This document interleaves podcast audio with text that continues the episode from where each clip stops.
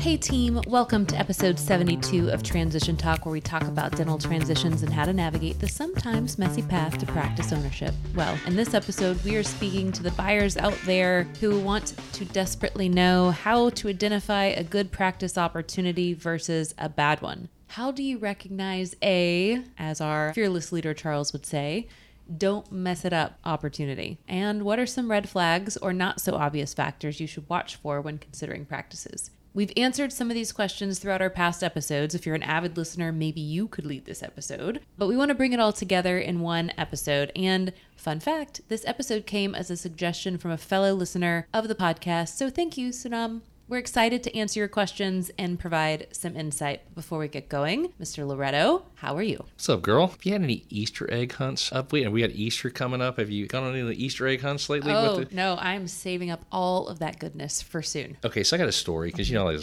a storyteller. So I went to my first adult Easter egg. Have you gone adult Easter egg hunting yet? Uh, no. So we had prizes, and then, of course, it, it led with alcohol afterwards. Were but there it, little mini bottles of alcohol in it, the eggs? There were money. It was actually... Actually, a charity. Okay. It was a good cause, so we threw a bunch of money in, and but you did get some prizes. And so what happened was, is they have like one hundred fifty eggs, and they put like thirty-five eggs with numbers on them, and that's where the prizes were. The numbers, if you didn't know them. So these two ladies run this organization. They hid all of the eggs, like one hundred something eggs, up and down the main thoroughfare of this, where we are, the Legacy West mm-hmm. area, with restaurants and we're inside the plants and all that. And so then we had a little meet, and then we all ran to go get the eggs. And I thought it wasn't too many men there, so don't take my man card for that deal. But a woman saw all these eggs, a little crazy woman, and she went and she stole all of the eggs. Not part of this egg hunt? Not part of the deal. Just walking by, she saw something going with all the eggs and just thought it was creative and like, well, what's going on here? We approached her, and she just didn't want to give her eggs back. So it kind of messed with our thing, but we made it still really fun. So anyway, it's getting to the Easter egg hunting time of season, so I thought I would share just a crazy egg That's hunting very story. Interesting. I'm going to have to like organize one of those for uh, my adult crew in the hood. Yes. Uh, yeah, I watched year. one last night where the women had hid certain types of beers, and then each of the men had the certain six packs that were empty, and they had to go around to try to find the beers that matched. Man, people the first. are getting like very into this holiday situation. You're going to love this segue. I thought of this while you're talking. So this episode is all about finding like the various Easter eggs one hundred percent in our previous episode playlist. Yes. Well, as our clients and listeners are sorting through their opportunities and choices, and by the way, if you need to find an opportunity, that's episode two. It's important to look at the whole picture and the whole story, which we'll, we'll expand on today. And it's easy to get caught up in the small details or the price, or it should be X percentage of collections, and really just let your emotion get the best of you. But the numbers may look great, but there may be other factors that will make you say no, and vice versa. And so today we have like the basics, and I thought we could just go through and compare different practices or different kind of numbers that would make something like a don't mess it up versus a buyer beware, and maybe something in between that's a little more like yellow flag. So, for sure. Does that sound for good? Sure. Yeah. Okay. So we'll start with financials, because that's the number one thing that, you know, clearly we're very involved in that, and the number one thing that most buyers are concerned about. So collections, production, right? The relationship between those two. If you don't know the difference, then that's, you know, let's let's talk about that. Episode thirty-six, episode four are, are kind of what we're talking about today. But most importantly, what it nets, right? So like what is going to come to me as the new owner of the practice before debt service and after debt service, and how does that compare to what I make now? So Mister Loretto, let's give everyone an example of like a don't mess it up. Okay, so, and I always just use the million dollar number because it's easy for math purposes. So, you know, general practice, it was doing a million dollars. And they were nice, clean financials where it had a fifty-five percent overhead. It's clear that a person who did the valuation, it's clear that the C P A of the owner, it's clear that buyer representation, it's clear that the business makes four hundred fifty thousand dollars. That would be a very, very good, nice, clean overhead for a G P practice. Price was very reasonable. Some seventy-five percent of collections, you're going to borrow seven hundred fifty thousand dollars. You're going to make four hundred fifty thousand dollars pre-debt. And after that, you're going to make like three hundred eighty thousand. This is a don't mess it up. You mean, there's a lot of things that we'll talk about, from building and doctor working back and all that other stuff. But high level, that's what I would want to see. The financials, clean financial statements are important, mm-hmm. consistency, what the practice was doing, clear explanations of when something was in line or out of line, all the add backs. I just, I really like clean financial statements and, and to show that this thing is making, I would say, good money. Enough where that amount of money certainly makes financial sense to both you and our team and, and, and certainly you. Yeah. And I think that most people who are listening can probably, if you've listened to this, you've listened to like the thirty-six, does the deal make sense? And you've under, you know, you have a basic understanding of a profit and loss. If you get one of these financials, you could probably look at this and can identify that, like, don't mess it up. We've had some of you who have called and been, you know, we've set up a complimentary coaching call and you've said, you know, I think this is something that Charles would say, don't mess it up, but I just want to like hear you guys say it too. So I think those are pretty obvious. I think the other end of the spectrum is pretty obvious sometimes too. Sometimes it's harder because there aren't as clean financials for these types of practices, but what's an example of something that's like a buyer beware from a financial standpoint? Yeah, and again, uh, just dive into some of these things. Sometimes it could be the same million dollar practice just has a high overhead, and now the business makes three hundred, or the senior doctor wants to stay back and work four days a week. So even on the million dollar practices, it depends on the situations. The financials could be clean,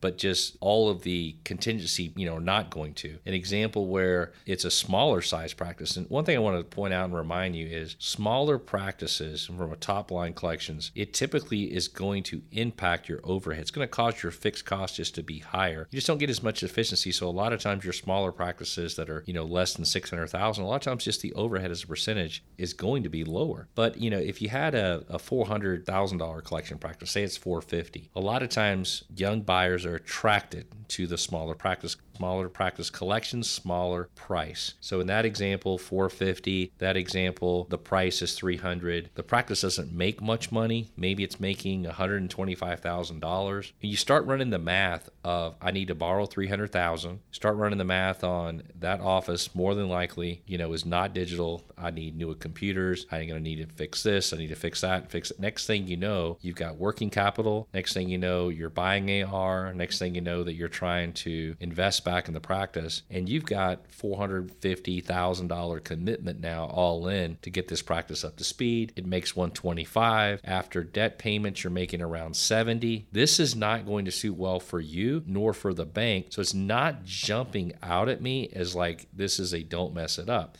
I'm not saying that you can't convince me that this is the most amazing practice of all time, but I need a story. That story is going to have to be low debt. That story is going to have to be I got spousal income. That story is going to have to be about some of these other things that we'll talk about, which is, you know, doing some other due diligence and you selling me on just this amazing upside. Mm-hmm. On the surface, a lot of those smaller practices that have that higher overhead, low net, outdated stuff, they're just not jumping, and it's definitely not a not mess it up, okay? It's more of please sell me on it because it looks mm-hmm. like there are some roadblocks or challenges ahead. Yeah, and buyer beware, meaning buyer understand, educate, understand what you're getting into because you're going to have to do some legwork to probably make this work for you financially. Yep. yep. I like buyer beware. Buyer beware. It's just our, our job is to look at this and say, not saying you can't proceed. I'm just mm-hmm. saying proceed with caution and, and ask and get answers to the following ten questions. Yep. Give me an example of something that's maybe in that middle space. Like it's not like the buyer beware just solely because of financials, but it's also not a home run. Like what's that middle practice look like? And then I want to dive into like all the other stuff we've been talking about. Awesome. So this is a, a young lady that I know that That I've been working with her for the last several months, and, and we've just been looking at various practices. I think I've looked at like maybe four different practices for her. Super, super nice, and you know, comes from a clinical background. So she did find this beautiful kind of fee for service practice. It's a smaller facility, but it's in a highly just successful, affluent area. Doctor seems very reasonable as far as the seller. They don't have a true plan yet, but I do like a lot of the direction of where this is going. Anticipated price on a seven hundred collection practice is probably a six hundred number, one doctor, in this case seller, one hygienist. So this practice on the surface really, really screams one doctor, where the seller would sell to the buyer and the buyer would buy this one hundred percent. I don't know the rest of this story yet, but I do like how it is evolving. If the senior doctor was draw a line in the sand and I want to work for five years, no matter how much she loves this practice, location, mm-hmm. you know, the boyfriend, fiance, the husband lives, you know, here, I live here, my parents live here. We're charging fourteen hundred dollars crowns. We could charge them two thousand dollars because this location, he or she's referring this out. Like, so all those things that we'll talk about as far as what the opportunity is, is we'll need to assess those. But that one is an example of, I like how much that she loves it. I like high level on the numbers on collections and overhead. It's not going to work if the senior doctor is not open and willing to cut back, and it's not going to work if she is not committed to maybe work in the practice for a short amount of time, and then the two of them to kind of work and kind of make mm-hmm. sure it's like a work-life balance between them. Mm-hmm. So if it's a, call it a, a dentist with a stay-home spouse with three or four kids and four hundred thousand dollars of dental school debt, and they want to try to figure this out in this practice, that may not work because it, it's not big enough for two doctors to maybe kind of hang around for like over mm-hmm. a couple year period. So I just, I really like to ask a lot of questions about these buyers and sellers to figure out how it's going to work and they both be okay. And I told the senior doctors, like, you need to look at it from her perspective. How much money does she need to make? Yeah. And again, that's my question to you, buyer. How much money do you need to make to make this transition successful? What are the minimum expectations from a financial planning that you need to make your house work? And let's kind of understand what that number is so we can attack some of these opportunities, because if we can get through that, then it's funny how some of these practices will be the don't mess it up turn into, I don't think this is the right fit, to I'm doubting this is going to be the right fit as I prep for a call. And then I'm like, I get super excited by the end mm-hmm. of it. You know? Yeah. And I think that's so interesting. You mentioned like the, what do they need, and having both buyers and sellers understand that, because what we find with some, it's getting better, but some of our more established clients kind of selling their practice that are smaller and they don't, haven't needed the cash flow. They were happy with where the practice is, but it does net less. And they kind of get offended if you say, hey, this doesn't really net enough for someone mm-hmm. to kind of have the interest. It's not because it's not enough. It's because it's not enough for that buyer who is coming out with those student loans, right? So it's interesting because the sellers will say, well, I don't know if they can get financing for the practice because they have all these student loans and they likely can't get a loan, but yet they don't consider that when they look at what their cash flow is and saying, hey, a buyer's going to have to live on this paid debt service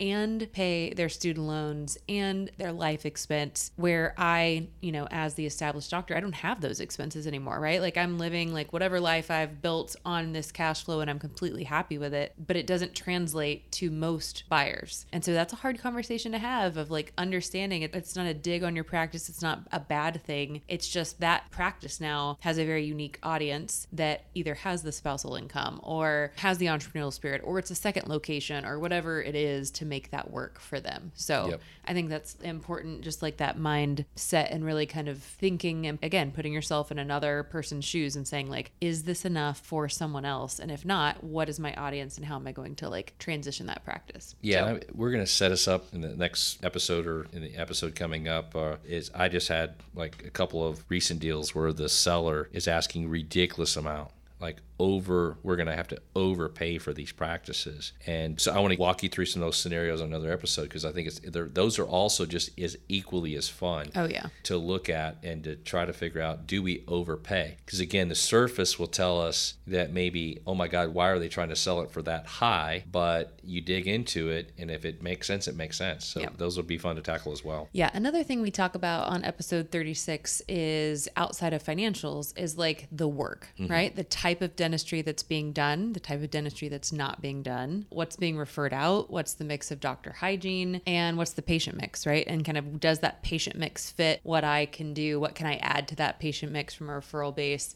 What are your thoughts when I kind of talk about that? Any recent examples or kind of don't mess it ups that we have there? Yeah, I thought it was crazy. So one of the practices I just recently looked at, it had dental supplies, it was for an orthodontic practice, and it was at three percent, had no lab. So I was like, that's not that? that's not possible. Mm-hmm. Okay.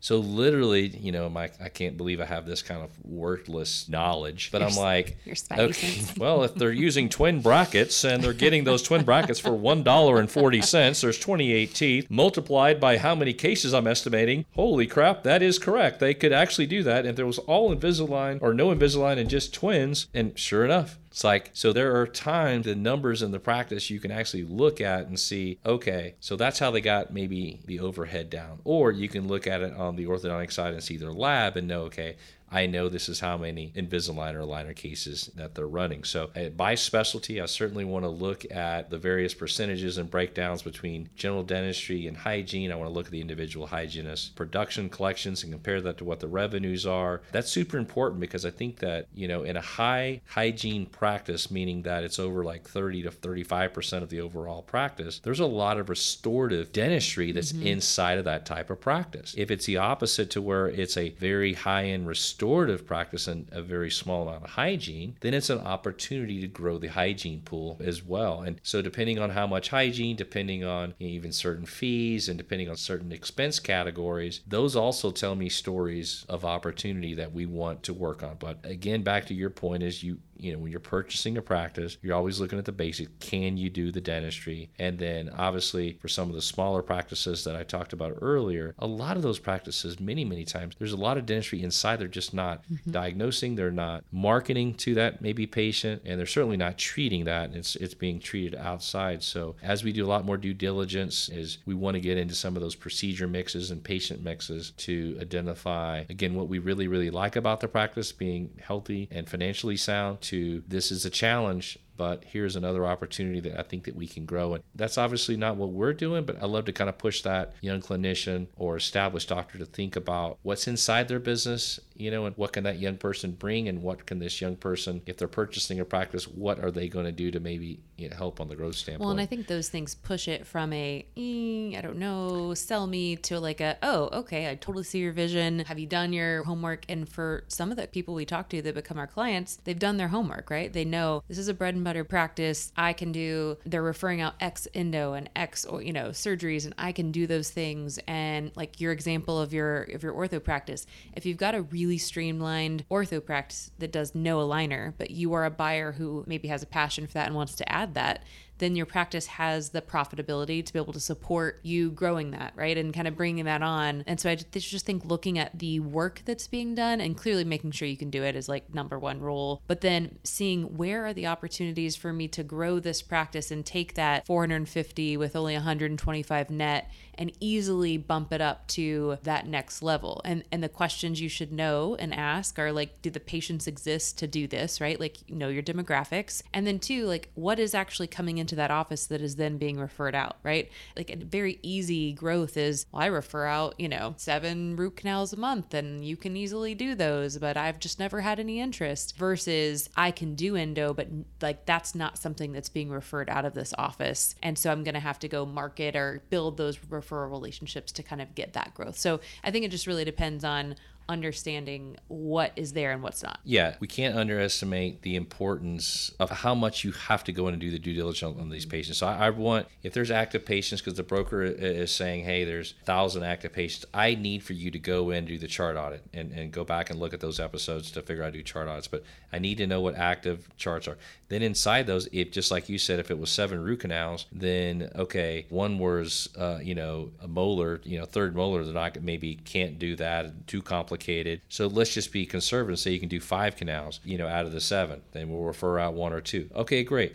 So what is that fee? one thousand dollars. Great. So that's going to be another sixty thousand dollars. Let's do the same thing down the line with, you know, extractions, down the line with all the procedures that you can do, and then to start to give some really good estimates of what our growth patterns would be and what, what our profitability would be there. So really good understanding of the patients that you're purchasing, really good understanding of the patients that you can now market to, and obviously the procedures that you're going to be able to, to do inside, as well as marketing to to our new patient, is absolutely critical. Absolutely. Another thing that some people focus on, right, wrong, or indifferent, is real estate. And so we've done a few episodes about real estate. We did episode eighteen, the building, and then episode twenty, going on a site visit, like what to pay attention to in a site visit if you're looking at a practice and looking at that real estate. I think we talked about in the last episode, or one of the last episodes, about people who say, I, I have to buy the real estate and the practice together, and why you really shouldn't ever have to do that. But what do you think when you kind of think about the real estate? Like, what factors would make it a, hey, don't mess this up versus like a buyer beware when we consider like the real estate and the space? Well, it's always interesting. To, people are super passionate about real estate. I mean, they're like, really are. I got to have it. You know, I got to have the real estate. If I can't buy the practice, I'm not buying the real estate. Let me give you an example when I could care less. Let's say you're an endodontist. Let's say you run a million three practice. And let's say you're in, I don't know, this new model where there's ten dentists, they're all on the corner, and you're in the back crappy spot, and you, you have a rent of twelve hundred bucks. You run a million three practice, and you have a thirty percent overhead. I could care less if you buy the real estate. Mm-hmm. I could care less.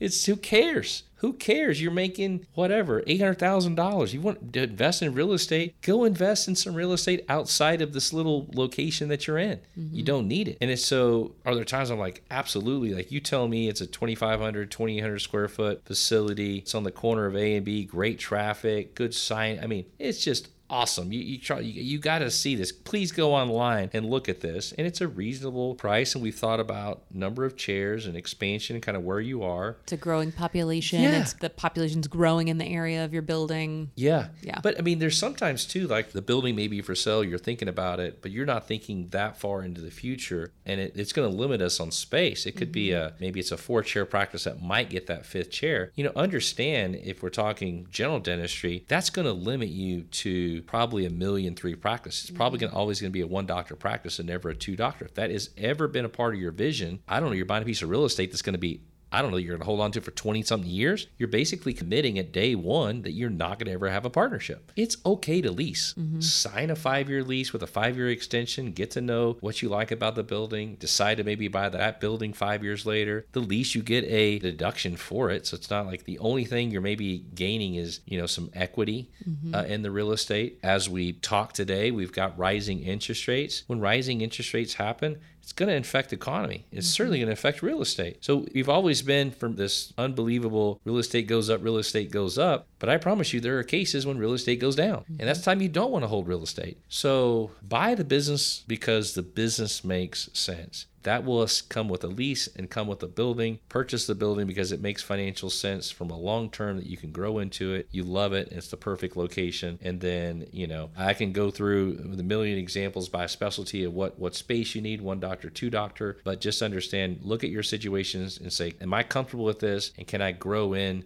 Do I always want to be a one doctor or always want to be a two doctor? And how much space will I need if I want to continue to add on? Yeah. And you talked about location, which is another really important factor that we say, hey, this helps me know if this is like a don't mess it up or a buyer beware. Like when someone says, hey, this is my hometown, you know, I've been here, like this is like one of four practices, like, you know, because if, if we don't like something, we always say, well, what else is available, right? If location wise, this is where you want to be, that's a really important factor for us to understand, to know what alternatives are out there, right? Mm-hmm. Because then that tells us how we have to make this make sense, or what opportunity might exist when those other practitioners decide to retire, or who's going to be moving into their space. So location, most obvious, rural versus urban. What does that kind of do for you when you think about kind of don't mess it up versus buyer beware from a location standpoint? Yeah, I like to think about first location within the area you want to be. Mm-hmm. And I think about the location just in general, as far as like, I'm from Texas, my wife's from Texas. Texas, and we're going to South Carolina, and we're about ready to have kids, and all of our parents are here. I mean,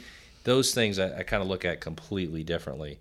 I'd say the location as far as just the city itself, I want to ideally not be in the part of town that is kind of okay. Mm-hmm. I, I'd like to see where some of that new growth is. I'd like to see at minimum that consistency of the patient base that we are attracting and want to continue to attract. So if I'm a G P or ortho or pedo, kind of that fast growing, I want to see new home starts. I want to see road construction. I want to be in that part of town from a if I pick the location, what part? And then, you know, I'm a city boy. I don't know that I could live in a rural area. My my rural area is is like, I don't know, like Mexico or something. That would be my my rural part of like Cabo. I mean, maybe, you know, I, I just, that's just not who I am. So you just have to basically sell us on that, essentially sell us on you and your spouse.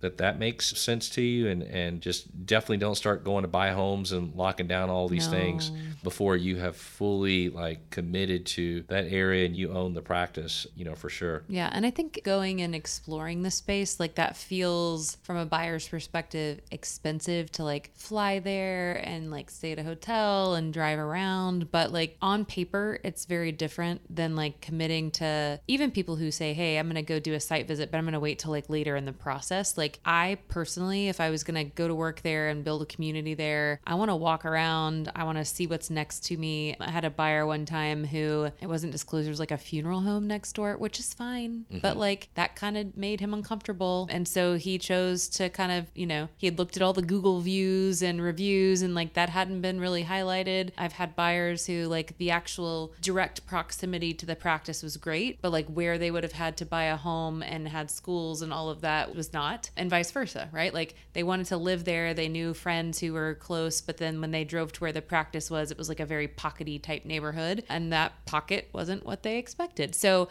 I think it's worth the flight, at least for you. And then if your spouse, like if it's serious, like having your spouse go drive around, go to the grocery store, if you're moving, that is, like this is all like if you're relocating, but like do all the things that would make you want to say, hey, this is truly somewhere where I can see myself outside of the practice logistics, because it really will make an impact. I mean, it's your, going to be your life for the next thirty years. Just got off the phone with a couple from Utah, and they're they're going to Florida. Yep. So same thing. Spend the time there this weekend. You know, they're driving, I think, on Wednesday or something. Get there on Friday, and just spend the time there to make mm-hmm. sure. Think about, in this case, probably a church was going to be important to them. I want to think about, like, you know, here's our community. This is where we raise our family. Like, really to think about that, not just the practice and the due diligence, but certainly that location, because it's not the largest city in Florida. So. Um, Imagine that it's nine hundred degrees hotter, because if you go this weekend, it's not going to be nine hundred degrees like it is in the summer. Yes.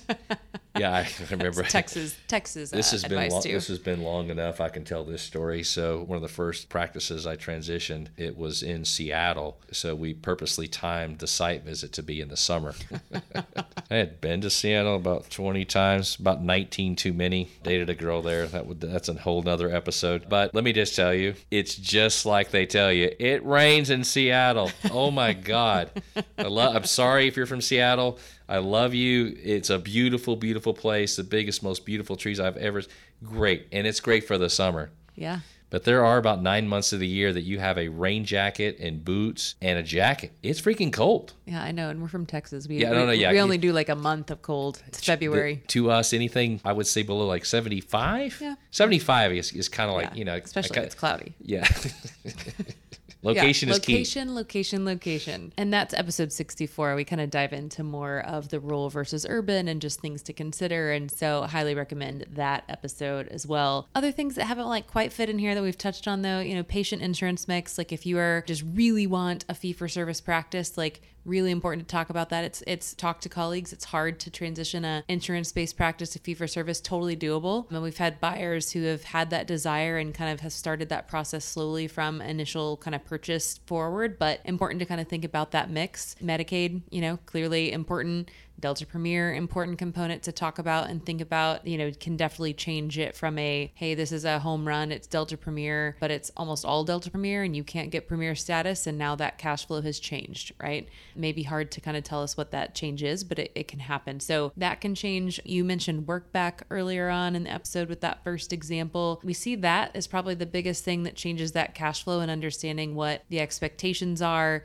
If the seller needs to work versus wanting to work, correct. That's a big driver for us. And then the equipment and technology and kind of what that price is makes a difference, right? If we're if you're somewhere where there aren't a lot of options and it's a great practice with like great equipment and great technology and it's a little overpriced, like maybe that makes it more of a home run because your alternative is to do a startup, right? Exactly. The flip side of that can also be true as you talked about earlier. You got a low cash flow practice and you need to replace everything, carpet to the, you know, old chairs. That's going to be hard hard with not a lot of cash flow. So those other kind of non, you can't see it on a financial or in a practice valuation or in some questionnaire, you're going to have to do some diligence, do a chart audit, do a site visit. All of those we've talked about kind of various points throughout the podcast. Those are all things that we will encourage you to do after we've done an initial call, we've looked at those financials. We're going to ask you all these questions. And if you don't know them off the bat, that's okay. But they're things you're going to need to know as you do your diligence on your path to ownership. So what did I miss there? I would say just touching again on some of that equipment. Those are investments. I think the doctor working back for you,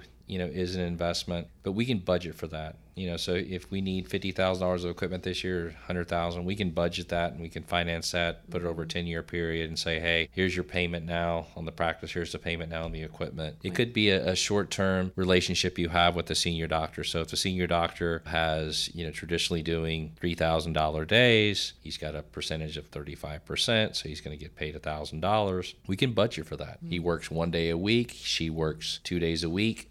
That's one hundred thousand dollars, fifty thousand dollars. So we can play with that and then just show you, okay, at year one or six months, it's not as exciting maybe as you wanted, but with some growth, with this investment in technology, with he or she phasing out of the practice, this is what year two looks like. Or after the six months, here's what calendar year, maybe twenty-three or twenty-four, whatever that year is, and to really try to paint you a picture. So that that's the fun part. Don't get so anxious about the investment with he or she working back or with some equipment and so upset about maybe the Delta Premier until we really see it. If it's a twenty percent number, we can factor that in and show you exactly what that's going to be. And then ultimately, again, this is your decision to make and not ours. We're here to kind of help help facilitate that. So absolutely. And so as a final note, because we always like to end on this little, little positive note, we'll leave you this. Even though there may be something better out there, and even though I always liken this to a wedding dress, like you find your wedding dress, you don't try on more wedding dresses, you don't look at other wedding dresses, and you don't judge other people's wedding dresses, because one opportunity may look better to you than it does to someone else, right? It may, your opportunity may not be a fit for your colleague or someone you graduated with. Everyone has a list of priorities, a list of goals, a list of things they're looking for in the ultimate practice that they want to become an owner and the practice they want to build. And so it's important to be educated, do your diligence, and but honestly, just be honest with yourself about what your goals are and what you want, where you want to be, where you want to land, and what you want kind of your world to look like, and then go create it, you know, go find it. And it might take longer, it might fall in your lap sooner than you thought, right? You may like the Tootsie Roll and the Easter egg. I'm the Almond Joy, okay?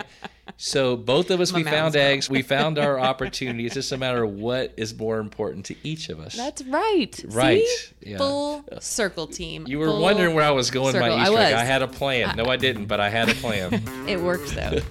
All right, team. That's all we have for today. Thank you for joining us on episode seventy-two of Transition Talk. As always, make sure to share your transition love with those who may not know of us yet. And, of course, subscribe wherever you listen to your podcast. And if you have questions or a topic, feel free. You know, Sunam sent us an episode idea and here we are. So feel free to submit your ideas by filling out a contact form on our website. And until next time, friends. Awesome. Thank you.